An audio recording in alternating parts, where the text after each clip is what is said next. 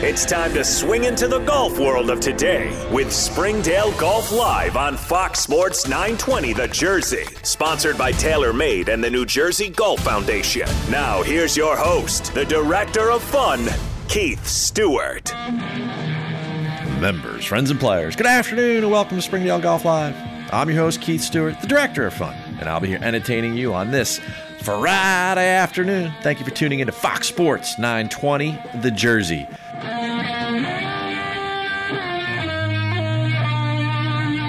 Well, it's Memorial Day weekend. The weather plans to be perfect. I hope everyone listening is feeling well. I thought I would uh, play a little patriotic tune in honor of our military, the healthcare workers, and frankly, you know, anyone who has worked so hard to help us come out of this better than we started. You know, I always say, make the comeback better than the setback. Enjoy our national anthem, and God bless America.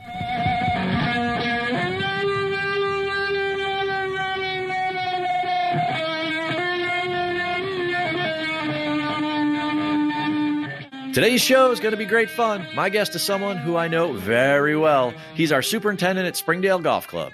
His name is Donovan Maguigan. His personal interests are as varied as the landscape he maintains. I'm not sure how many different directions this conversation will go. Donovan's a vinyl album collector, an amateur photographer, craft beer connoisseur, golf architect aficionado, dedicated dog owner, and the list just goes on and on since there's so much to cover, let's just get started. Donovan, I know you're on the line. Welcome to Springdale Golf Live. How are you today? Keith, I'm doing awesome. I'm really excited to be on here with you. Well, you know what? We work together every day, and I am super excited to have you on the show as well. And, you know, this stemmed from eh, one of the many conversations we've had at the club. And, you know, lately, with all that's going on in the world, we've had more time to talk than we usually do you know, it got me thinking. I said, you know what? I said, I think I could have a really interesting conversation with our man Donovan. And I think that our members would really enjoy getting to know you a little bit more. So, first and foremost, how are you doing? Your family's doing well. Everyone's doing good. Yeah, I mean, one thing I keep saying when people ask me how I'm doing is that all things considered, we're actually doing really, really well. Like I can say that all of my family is currently safe. Uh, my fiance Jen and myself and our our pet is fine as well. Emerson, our new dog. Um, we're just doing spectacular right now. Well, I, I appreciate you sharing all that with us. And I know that the members do as well. And they want to know that you're safe and that, you know, your extended family is safe as well. Now, you have been at Springdale for about a year and a half. And one of the things I want to touch on to get this conversation going and, and you know, open up to the masses here is that in all that time, you know, you, you could let's do a little self assessment here. What are a couple of things that you are most proud of that you've accomplished to date here at the Dale? Um, something that really jumps out at me right away was last year's Springdale Invitational. Um, to see the the happiness that I saw in a lot of the members as they discussed with me the condition of the golf course, that they were showcasing this golf course to their guests that they had brought with them, and just the uh, the outpouring of support that I got from the membership about where they felt the golf course was for that key event, and then it kind of wrapped up in as well at the end of the season with the Consoli Cup where you know I was I was very humble. I'm not a big person that loves a lot of compliments. I don't I don't take compliments well. It's just I think my personality. And I the members were so nice to give me a standing ovation at the Consoli Cup dinner. And, you know, I, I don't think I've ever had that in my career. And that was such a touching moment for me. And to have the golf course in the shape and a condition that the members are that appreciative of it and that they they are willing to give you that kind of feedback for it makes me feel really proud of what we have done here so far just in this year and a half at Springdale. Well, I'm fortunate enough to say that I was I was around for both of those events and I experienced them with you. So I, I think those that's a great answer to that. And you know, a, a, lot of our listeners obviously are members at the club, and you know maybe they don't know enough of your background. You know, where I am in the shop every day or around the clubhouse, I have a lot of conversations with members, and of course I've been here now you know 11 and a half years, so people have gotten to know me. But uh, in the time that you've been here, maybe a lot of members haven't gotten to know you as well as you know maybe they know myself or some of the other employees. So why don't you take a moment and let us know, like you know, where'd you grow up, and just start there. Where are you from? Um, I'm I grew up in Wilmington, Delaware. Uh, I was born in Columbus, Ohio, but I've lived in I lived in Delaware since I was two years old.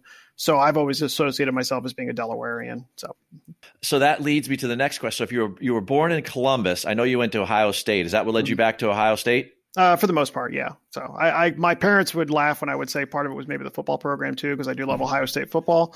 But uh, the primary reason would be, I guess, the connection that I had back to my hometown. You know, you said Ohio State a couple times there without the the. Yeah, I know. I was throwing it out there. I I try not to do that because I know I I know that I'll, I for all I know I could come home tonight. My diploma's off the wall for not using that. So I guess we'll see what happens. So all right, well we'll test that out. I'll I'll find out. I'm sure this weekend. All right. So now, were you interested in agronomy before you went to Ohio State, or did that come about while you were there? Um, talk to me about that. Uh, my initial degree when I was at Ohio State was landscape architecture. Um, from while I was in I'd say early high school when I discovered that I wanted to go into golf course architecture. That was what I really wanted to be. I wanted to be a Donald Ross or William Flynn or a Pete Dye. Um, while I was at Ohio State, I did the two years of the or the first year of like the pre landscape architecture program. I submitted a portfolio and then I got into the program and I did another year of landscape architecture. During that time that I was in landscape architecture, I was also working summers at DuPont Country Club back in Wilmington after the uh, the director of grounds operations, John Goslin, who's currently at Aronimink Country Club, um, offered to me a job on the grounds crew. And he said, well, come out here and see what it's like maintaining the golf course. Because at that point, I just worked in golf shops. I was parking carts. I was doing your kind of um, entry into the golf course industry positions. Um, while working on those summers, I got kind of got bit by the bug as far as understanding the agronomics and the turf of working on a golf course. And I kind of had a slow transition when I went my second year at Ohio State. I discovered that I liked the agronomy side of it. I like the plant side of it more. And um, I was fortunate to have a lot of people that talked to me and said that, like, well, you can still go into golf course architecture without a landscape architecture degree. You can go into some kind of design. You can work on the meat and potatoes part or the nuts and bolts of the construction elements and kind of make a transition to that part of the career. So the real watershed moment for me was when I did my internship at Merion Golf Club, which was after my junior year at Ohio State, after my first full year in the actual turfgrass program there. And I was pretty much sold at that point. So you have this pivot moment at Merion. Was there a mentor or a person there that kind of opened up your mind to say you were going to go more the agronomy side than the architecture side? Um, I hate to say that there really wasn't a person that really like flipped the switch for me. Um, I want to say it was just kind of my exposure to it. I think that I enjoyed being on that side of the elements more. And then uh, another huge change for me was when I got out of school and I was working at Bidermann Golf Course, and my boss there, uh, John Urbanski, we were part of a, a sympathetic restoration to bring it back to the original Dick Wilson design that was there. And to see and to be part of just the initial stages of that, because that was a multi year project um, changed everything for me and my perspective of what I enjoyed about being on the golf course. And like there was, you know, I've had a lot of hard summers since then. My first couple summers in there, you know, when I was at Merion, I was very green. I didn't really know very much about the agronomy side, and I the director of grounds operation there, Matt Shaffer, I saw him a couple years later and I apologized to him and said that I was sorry that I was so green and I didn't feel like I knew what I was doing. And my favorite quote that he ever said to me was like, well, you were honest about it. You told me you didn't know anything. So at least he's like, I can work with that. So it's, it's, it's kind of crazy, but I, I I, like I said, Merion was kind of the watershed moment, and then getting out of school was where it really changed over for me. And you know, I don't think that if I stayed in landscape architecture, I'd be as happy as I am right now doing this part of it.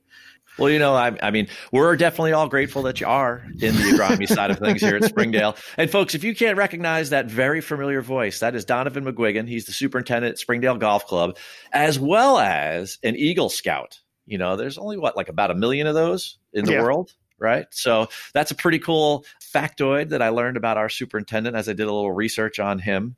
Uh, my folks here at Fox Sports, the data team, they are they do, they do quite extensive research, which is fantastic. All right, so you talked about being at Merion, Bidermann, all of these great places. Um, studying agronomy and uh, golf course architecture at Ohio State. What's your favorite part of a golf course? That's a really tough question.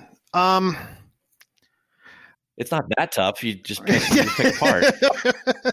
I, I, mean, obviously, since the majority of the game is played on the greens, and I feel that the greens can have one of the biggest impacts on the way that the game is played, I would say that greens on a golf course are usually the first thing that I notice and the first thing that I attract to. If they're large greens, if they're small greens, if they're undulating greens, if they're deceptively simple looking greens, you know, working at Seaview, seeing the raw greens that are there, working now here at a Flynn course and seeing the difference between the Flynn course, Merion's Hugh Wilson designs. I think it's just – greens to me, I think, are the biggest defining factor of a golf course. And I think that that would be my favorite part. All right. What's the most difficult part to take care of in a golf course? Bunkers. In what way? Ex- explain it to me more in layman's terms. Bunkers are extremely labor intensive. Um, there's been a transition over the last, uh, I don't know, a couple decades to where bunkers have become extremely high maintenance. And there's been a lot of advancements in helping in prevent those from needing, you know, from preventing sand contamination, preventing washouts, you know, improving bunker quality. And every golf course that I've ever been at, including Springdale, we put a lot of labor into those bunkers to try to get them in the shape that they're in. And the older the golf course, the more challenging they become. Even brand new bunkers that are on a golf course that are just built in the last couple of years are also challenging as well. And they're just it, it you have to pour so much labor into them too for something that is a hazard but there's an expectation of what those conditions in those bunkers should be and as a result of that they need to be at a certain caliber in order for that bunker to be you know because i think more people will complain about a footprint in a bunker than they would about a you know excessive divots in a fairway i think you know, you're probably right about that. And I was just curious.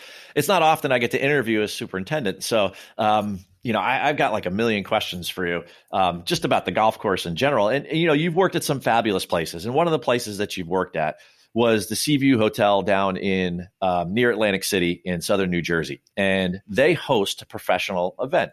They host the ShopRite LPGA Classic, and I'm just curious, having worked at a place that hosts a tour event is there much that you were doing different at Seaview for something like a tour event? I, am sure that the quantity of work probably is increased um, during an event like that. But overall, like creating the conditions for the ShopRite, is it much different than what you do on a daily basis at Springdale?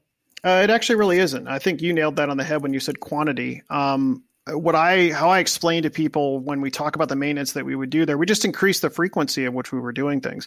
You know, in a typical week, we'll mow you know once a day and then maybe roll every other day or roll every day. We're in a tournament setting. We're mowing twice a day rolling twice a day sometimes even double cutting even like double cutting both times. So you're mowing those greens four times in a day twice in the morning twice in the afternoon. Um, you're mowing your fairways almost every single day, sometimes again at night. You know, there's a lot of work that goes into, and I, you're exactly right. It's it's a lot of repetition of the same exact jobs to keep that condition absolutely perfect. I mean, you could be mowing a green and getting absolutely nothing for clippings, but those extra clippings that you're getting, those little bits of the leaf blade that you're cutting off, can have a huge impact on those green speeds for a tour level player than what they're looking for. Well, there you have it. Uh, Springdale faithful. The golf course itself is being treated such that we're ready to host a tour event. So I I uh, I got him on record with that one. Now, speaking of being on record, we are here with Donovan Maguigan, and he is the superintendent at Springdale Golf Club. And I want to have some fun with you for a second. Uh, I want you to go back and talk to your younger self, right? And be brief with these answers, but I, I want you to go back and what advice would you give yourself on the first day of going to school at Ohio State? Uh, be sure to say the Ohio State University. So. how, about, how about your first job coming out of school? What advice would you give yourself then? Nothing is ever easy in the turfgrass industry. Everything is complicated. Expound upon that for a second. Nothing is ever A plus B equals C. There's always A plus B divided by Y times X divided by two multiplied to the square root of this. There's nothing okay, is ever. Okay, enough with yeah. the math. Yeah. nothing is ever uh, there, you know like uh you know to to quote Ty Webb, you know, like uh, the shortest distance between two points is a straight line in the opposite direction, that kind of stuff. Like there's no A to B in turf grass. I can say that, you know, there's nothing that's simple in turf grass. There's so many factors that come into it. And that's, I think, the biggest challenge of my job. Uh, you're going to talk to yourself the first day that you're at Springdale. What do you say? Uh, mistakes aren't the end of the world. That's what I would say. So, because we, Ooh yeah. I like I like that. And you know what else I like? I like that we have Donovan Maguigan on air with us today. Now we have to take a quick break to let our sponsors do their thing. So could you hold on for a second there, Donovan? I'll be right here. All right, man. Well, I appreciate that. You know, folks, it's 3:16 p.m. here in Princeton. Thanks for listening to Fox Sports 920 of the Jersey. Be back in a moment with more from Springdale's spectacular superintendent.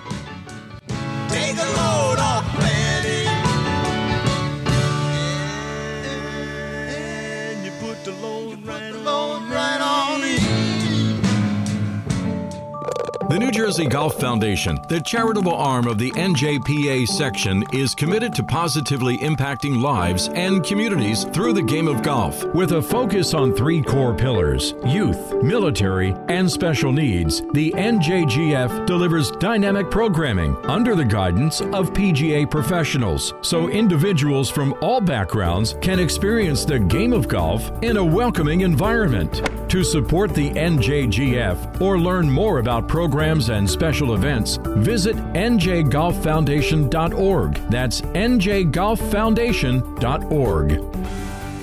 Rich in distinguished history for nearly 125 years, Springdale Golf Club and its members have been beautifully making their mark as the best golf and social experience in our region. Our impact in the industry does not stop there. Did you know about the benefits that extend beyond the boundaries of the club through its agreement with Troon Privé, the private club operating division of Troon Golf Management? Springdale's walkable and superbly conditioned William Flynn design course, now combined with Troon's operational expertise, are taking the club to the next level in our commitments to the member experience. Just announced as a significant significant expansion to the Troon Privé Privileges program. This Vanguard service initiative includes enhanced golf and lifestyle benefits that extend far beyond the fairways. For more information about our club and all the incredible moments being made at Springdale Golf Club and through Troon Privé, please take a visit of our website at www.springdalegc.org forward slash Troon Privé. Let's get back on course as Springdale Golf Live continues on Fox Sports 920 The Jersey.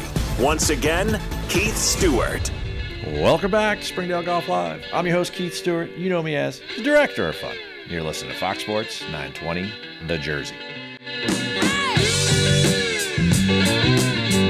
You know it, it's Memorial Day weekend, and although we may not be barbecuing in a large group, that doesn't mean you can't pop outside right now in your yard, turn up this classic.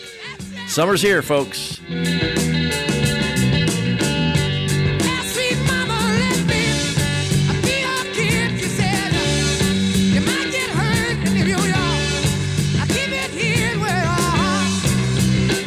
Back on course with Donovan Maguigan, superintendent at Springdale, our amazing agronomist. We've covered his background and his day to day. Now it's time to get more into the man that manicures our grounds. Donovan. All right. So uh, I mentioned this in the opening. You have so many different hobbies, interests, etc. But the one that has really caught the eye of the internet lately, as I like to say from time to time, is your affinity for photography and you mm-hmm. have a drone now and you've been taking a lot of pictures of the golf course, but you take a lot of pictures in general, those that follow you on social media. How'd you get into photography? Um, I've had a camera for a really long time, which I'm actually surprised given how expensive film used to be to develop back in the 90s when I was growing up. But my parents did give me, I had a small, it was a red uh, manual operated little camera, no, no zoom on it. And I remember taking pictures. I used to like black and white film when I would find it and uh, I've always kind of been I've always had a camera since then. And like when I was in the Boy Scouts, I was like our historian for the for the for our troops. So I would take photographs there, and it's always just kind of been an interest of mine too. And I think smartphones and digital cameras kind of really allowed me to really explore that now because I wasn't limited by being able to take 36 pictures with a roll of film. All right, so you know, people say if you, it depends on what you read, but there's like roughly a billion pictures taken a day with all the smartphones that are out there. So we're all, in a way, amateur photographers.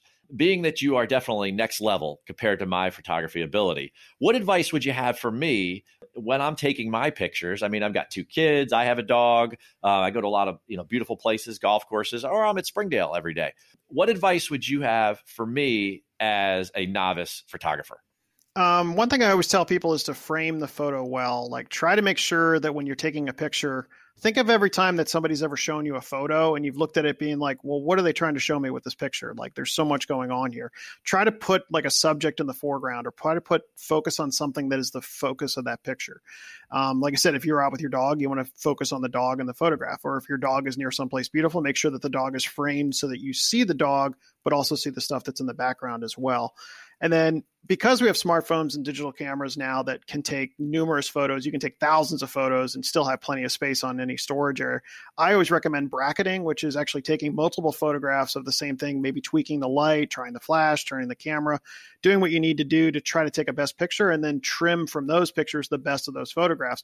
Because I can say that a lot of times if I take a photograph of something and I look at it later on my Google Photos or look at it on my cell phone, I'm like, hey, I kind of like that picture better than the other one sometimes that first photo that you take isn't the best photo. So sometimes changing up your settings and taking things multiple taking multiple photos of the same thing can sometimes give you the opportunity to find a better photo almost by accident. What a great explanation. And it reminds me of a lot of the pictures and, and stuff that you've been posting lately online. If folks, if you haven't checked him out, he's got some great footage. So I thought it'd be something cool for us to discuss. And you know what else is something cool that just recently happened is that this past Sunday, golf returned in a manner of speaking uh, when they had the little event down there, TaylorMade's Driving Relief, that was held at Seminole Golf Club. And I wanted to touch upon that. What did you think about that event on Sunday afternoon? The golf in particular to start with. Did, did you enjoy it? Did you get to see some of it? Uh, I watched a little bit of it. Um, I think it was awesome. I think it was great for golf. I think that, you know, as we start to kind of return to normalcy or as we start to return to our new normal, I think that those little starting to recapture some of the things that we had before all of this happened, which includes watching golf on television. I think. I mean, we all would love to watch the '86 Masters over and over and over again, but um, I would. It's great to see actual live golf, and then I think for them, the way that they presented that, that it was, you know, you had tour players in shorts, you had tour players carrying their own bags at a golf course that as far as I can know, I don't think has ever seen been on television before or used for an event at all. I think that to be able to have access to a property such as Seminole to see that I, I, think is amazing and I think it's wonderful for golf and I think that it's it's a it's a sign that I think we're going to make it out of this okay. I mean there's I don't think we're completely out of the woods yet, but I feel like there is kind of a light at the end of the tunnel now and sometimes something as simple as a golf tournament can do that. All right, let me jump right in there. Now, you talked about Seminole, mm-hmm. right? Is that the first time you'd ever seen it? Correct. That is the first time I'd ever seen it. All right. So I'm, I'm interested. Being someone who's into golf course architecture, it's a Donald Ross design. It's been mm-hmm. famous for years. And yes, you, you are correct. It's the first time it's ever been on television. It will again next year uh, when they host the Walker Cup in 2021. But what was your first impression of the golf course? Um, well, I saw it actually before the event was actually hosted on YouTube. Uh, the PGA Tour had done some flyovers with drones of each of the holes, so that was the first kind of experience that I saw of it. And I I haven't played a lot of golf in Florida, so every time I see a golf course in Florida, it's usually on television, whether it's like Bay Hill or if it's um, like TPC Sawgrass. And I was it, it, there's like a unique look to that golf course that it's a combination of that highly manicured look that you see down there, but at the same time you have these nice, beautiful sand waste areas, and then you have like a classic layout by a classic American architect, potentially one of the greatest in golf course architecture history in the United States, especially and I, I, was blown away by the way that the course looked, and it it it has that private kind of design look to it. It doesn't look like it was designed for television. It wasn't designed like Sawgrass was to host crowds. It looks like an actual private golf club somewhere, and I think it just added to the kind of majesty of that position of that of that tournament. I'm sorry. Well, you bring up an interesting point there, and, and this is kind of where I want to go with this. I have an expert on the line here, and his name is Donovan Maguigan. He's the superintendent at Springdale Golf Club. And as a superintendent, some of the commentary that you just mentioned there about Seminole, how it looked classic, but it had a modern feel to it in the way that it played. Is this the direction that agronomy is going in your field? You know, how much have things changed recently when it comes to golf course conditions? Because I, I get the sense a lot of times when I look at some of the more modern golf courses, whether it be a Pinehurst number two or the Sand Hills projects or Bandon Dunes, it, it seems to be a trend that things are going to be more natural. Is is that something that you agree with, or where do you feel like agronomy is going? In regards to say like Pinehurst Number Two or the Bandon Dunes, I think that the way that those golf courses look, I think fit those properties especially. But I don't think that that model fits for every single golf course that you would go to. Like I don't think that you could take the way that uh, Pinehurst Number Two looks and then bring that to Seaview. So I think that there's you know Pinehurst number two is a really great example of how that they found that with both a combination of restoring a classic design while also being as i say environmentally friendly is allowing they're reducing their water usage by reducing the amount of maintained areas and creating more waste areas and creating that natural kind of rugged look. And i think that there's some golf courses where that look is almost perfect. And one of the big trends that i feel that i've seen in the last maybe five to ten years has been the precision to which we're doing things now in the golf course industry. Um, you know, we've always been very we've always focused on really minute details, but a lot of stuff there's none of it was data driven, and I feel that now suddenly golf course maintenance is becoming more data driven. You know, when I go out on a green on the golf course now, we use a moisture meter that tells us to a specific percentage what our moisture is in the green. Where 15 years ago, we would be using a soil probe, using our fingers, trying to go based on a touch or a feel that we would have. Where now we're using data actually to actually drive those decisions right now. I mean, there's there's advances in irrigation technology right now. There's advances in mower technology right now that we're maintaining turf at a higher quality than we've ever maintained it before. I mean, um, I, I think I think what we're going to see now is I think the precision to which we're able to do our jobs is going to start changing or continue to change at kind of a rapid pace now, I think too. I mean, I think it's more accessible for golf courses now too. I think that, you know, initially, you know, golf courses that could never mow greens with a with walkers having actual staff walk mowing greens that are used to doing triplexes like you know three riding mowers. Their riding mower advances have made it to the point to where those triplexes cut just as well as three walkers and stuff. So that can allow a course that only has four or five people to be able to maintain at a higher condition with less staff well, I like how you spoke to the precision of all of this. And I, in order to be precise on this Friday afternoon, I got to stick to a timetable. So I got one more thing I got to do with you that I know that everybody at Springdale and all my listeners are going to love. And we're going to do a little rapid fire Q&A. We're going to have some fun with this to finish up for the day.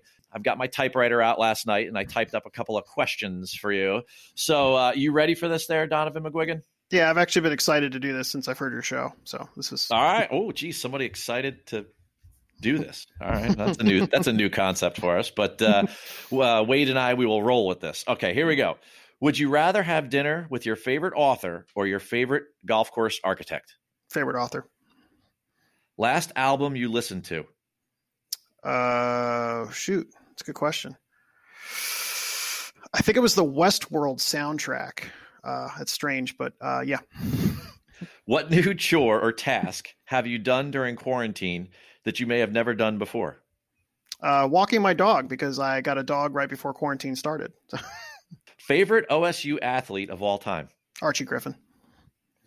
Do you prefer sunrises or sunsets? Sunrises. If you could ask one author to write your biography, who would it be? Ooh, uh, go with Walter Isaacson. Name something on your bucket list that isn't golf related. Uh, I'd like to hike the entire Appalachian Trail. Okay.